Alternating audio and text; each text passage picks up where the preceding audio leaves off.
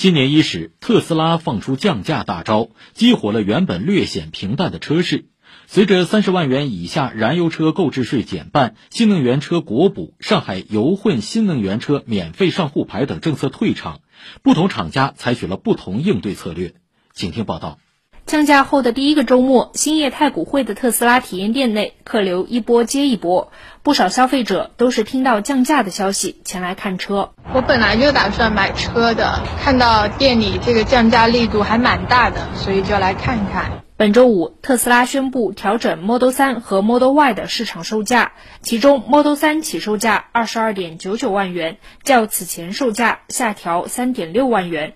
Model Y 起售价二十五点九九万元，较此前售价下调二点九万元，力度堪称空前。体验店工作人员施先生告诉记者，现在的售价比去年十二月还有国补时补贴后的售价更优惠。三的话，十二月那时候补贴完售价是二十六万五千九，现在售价是二十三万，差的还是挺多的呀。降价成效立竿见影。这位工作人员告诉记者，这几天网上的订单也很火爆，周末的试驾几乎被约满。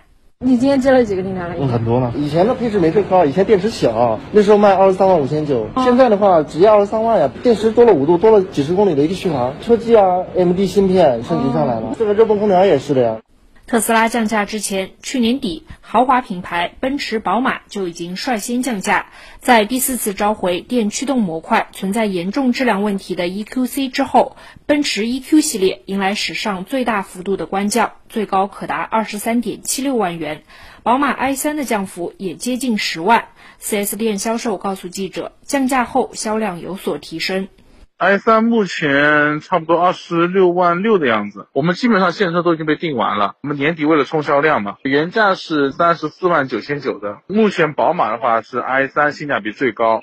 对于补贴政策的退场，部分车企采取短期内企业补贴的方式稳住车价，比如小鹏汽车宣布，二零二三年各车型全国建议零售价将保持与二零二二年底的综合补贴后价格一致。蔚来也表示，一月底前，除了 ET 五以外，其他车型均由车企补贴国补减少的部分。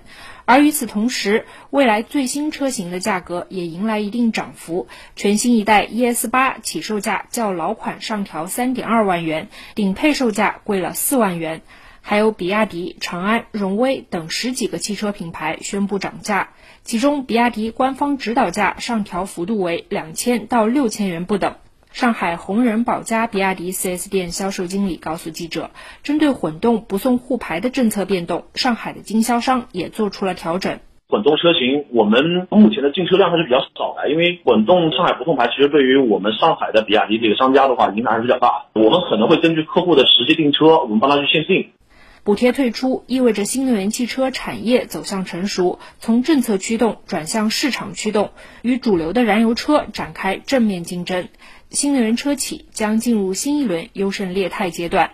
LMC 汽车市场咨询上海有限公司总经理曾志林说：“从目前各车企应对补贴退坡的策略来看，今年车价出现大幅上涨的可能性不大。”价格战已经拉开序幕了嘛？对消费者来讲，可能是个好消息。在价格方面，车企不会由于补贴退坡就开始大幅调价，这对恢复车市的购买力啊，是有一定帮助的。包括国际原油价格啊、铜、锰镍啊、底材料现在价格都没有之前这种疯狂上涨的这种势头，对车企来讲，涨价压力啊会得到一些缓解。以上由记者孙平报道。